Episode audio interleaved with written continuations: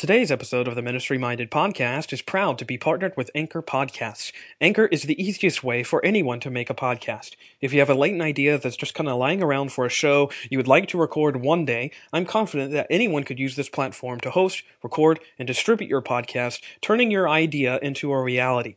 Anchor puts everything you need to be successful all in one place. You can start a new recording right from your mobile device. They also have convenient creation tools that allow you to edit your audio files so they sound crisp and great. Anchor also distributes your podcast for you, letting listeners find your show almost everywhere, including Spotify, Anchor Podcasts, Google Podcasts, and several others. And best of all, it's free. There are no hosting fees or monthly subscriptions or minimum listener counts, just an easy to use platform to get your podcast out there at no cost to you. Download the Anchor app or go to anchor.fm today to get started.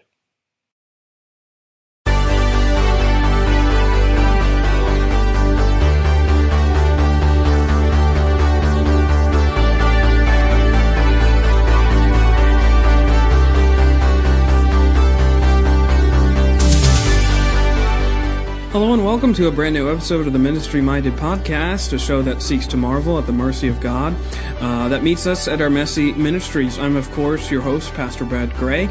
I'm, I serve as the senior pastor of Stonington Baptist Church right here in Paxinos, Pennsylvania, and I'm so happy to be coming to you. Merry Christmas. Uh, I hope you've had a wonderful Christmas season so far, and I hope that today has just been truly meaningful and just hopeful and delightful and joyful for you and your family. And uh, I am so excited to be coming to you and just sharing some Christmassy thoughts. uh, I, I, I love this time of year, and so I, I thought that there's no better way to uh, to reflect on the Christmas than to come to you and just reflect openly in this sort of open form of the podcast. So thank you for listening. Thank you for hitting play. Uh, and thank you, by the way, for hitting play all year. You know, uh, a couple weeks ago, you know, when Spotify was doing all those like year in review sort of things and you can look at all the different places and, and stuff like that that people have been listening to. So I am so happy to share with you that that this podcast, Ministry Minded, has been listened to all over the world, uh, in in in I think it was eight or ten different countries. Uh, and that's just I'm kind of blown away by that. I don't even I'm just I'm just a guy in my office at church recording a podcast to encourage people, and yet people are listening to it uh, all over the world, globally. So that's encouraging to me. That's not what I'm about. I don't uh, that's not what I'm striving for, but if people are, if the word of God, if the gospel of grace is getting out there through this medium, then that's, that makes me happy. That makes me, uh, truly delighted. And what better way to continue that than by sharing the meaning of Christmas, by sharing the meaning and the gospel of Advent. So that's what I want to do today. By this time, you've probably uh, unwrapped your presents under the tree or however you, you, you do your particular traditions with your family. But, uh, I wanted to come to you just to, uh, I think I mentioned this in the last episode that it's, it's sort of, it's sort of hokey, you know, to say, remember the reason for the season, but I do think there's a lot to that saying, that saying. It's a cliche, uh, yes, but oftentimes it's the truest cliches that are quickly forgotten uh, and cast aside sometimes. And I think this is one of them. Remember, the reason for the season is so sort of cliche, and we throw it around so much, so quickly, so often that we are often quick to just kind of cast it aside and not really consider it, not really examine it for its true meaning. Um, because I, I, I truly uh, remembering the reason for the season is what I think makes the season uh, more bearable at times, more manageable, more delightful, more uh, more joyful. Uh, by remembering what Christmas is all about, Jesus coming to earth, born to die to take our sins, all those wonderful incarnational things that we have in the gospel. Uh, and in fact, I'm not just saying this you know, out of my head, you know, uh, Arthur Brooks, Arthur Brooks writes a biweekly column for The Atlantic, and he proposes that, believe it or not, to reduce holiday stress or, or seasons anxiety, so to speak, uh, this time of year has the tendency to do that. We're around family members, extended family, we're around friends, and there's all these memories, especially if this time of year has brought on great loss. All these things are combining together to make a really tense and stress inducing time. but to reduce this, he writes, Focus on the true meaning behind the holiday. Remember the reason for the season. This is what Arthur Brooks writes. Listen, he says, quote, focus on the true meaning of the holidays, not the commercial version of them. He quotes this, um, he, he quotes a study, so this is still Arthur writing. He says, quote, writing in the Journal of Happiness Studies in 2002, two scholars randomly surveyed 117 Americans ranging in age from 18 to 80 about their emotional experience during the holiday season. The study found clear evidence that what brought happiness during that time was family and religion. In contrast, the secular, materialistic aspect of the holidays, spending money and receiving gifts, contributed little to joy or was associated with less happiness and more stress and unpleasant effect.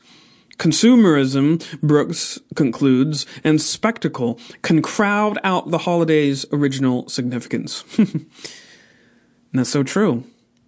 I think among all of the holidays that are out there, Christmas is among the most commercialized uh, in our entire society.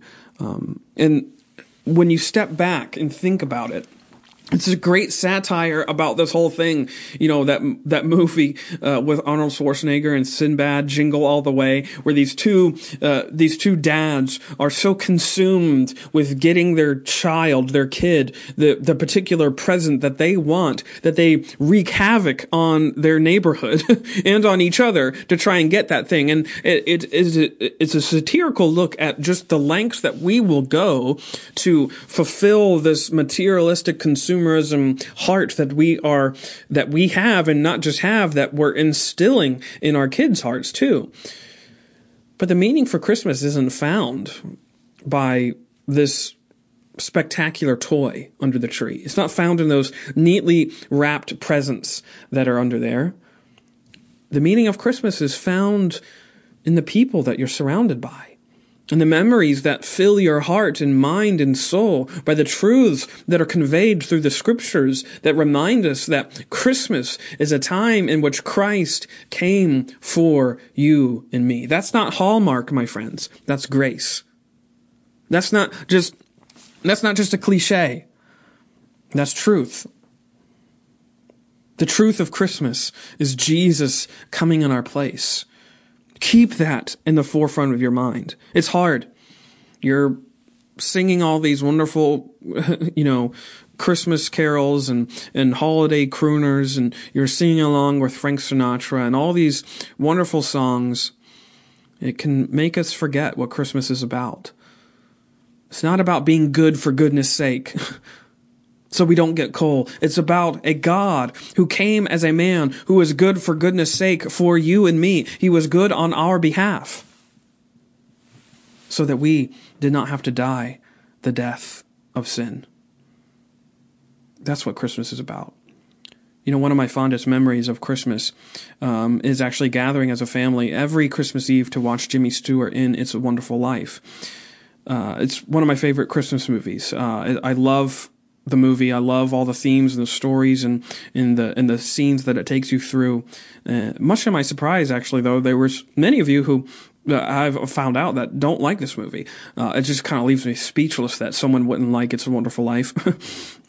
Um, but I don't think that my fondness for It's a Wonderful Life is just about the nostalgia of watching it every Christmas Eve. Um, I think it's a really good movie that actually has messages of hope and reconciliation and redemption and grace that are just permeating throughout the whole movie.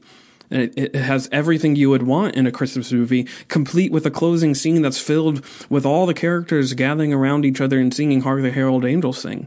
So it, it's literally like the quintessential perfect Christmas movie. But recently, Sam Bush uh, writing over on Mockingbird, wrote an article entitled "The God Who Makes George Bailey's Life So Wonderful," um, which I was immediately intrigued by this article because I'm a fan of the film, of course, and but what he was writing is just the grace that's in the movie is is true grace, true gospel grace, and that's what I think makes the movie so resonant, so so incredibly uh, powerful. Uh, listen to what Sam writes. He he says, "quote It's wonderful life is not a triumph of the human spirit." But a testament to God, to God's faithful activity through people's lives. It's about a man whose previous life of striving was laid to rest and then raised anew. It's about a God who can take a life in ruins and make it wonderful. This is what I love. Is that it shows it's a wonderful life shows us who God is. The God of Christmas is the God, as it says in Isaiah 58:12, who is the repairer of the breach and the restorer of the streets. His is a ministry all about restoration and rebuilding and repairing and reconciling and, and, and reclaiming uh, those who are lost for His goodness and glory. His assignments his assignments are those restoring, rebuilding, repairing, and they are undertaken by this one who comes to us in the form of a baby. This is the miracle of Christmas. It's the unexpected fact that God Himself came down to us. This is the, the deeper magic, if you will, to sort of in, in, incarnate uh, C.S. Lewis. The deeper magic of Christmas is that God comes down. Alexander Maclaren writes that. He says Christmas celebrates not merely the birth of a man, but the incarnation of a God. This is Christmas. What we need to keep at the forefronts of our minds is that the creator of all condescended to the lowest of all for you and for me, for your behalf and mine. The one who is the essence of all wisdom and divinity and infinity chose to confine himself in the body and blood of a man.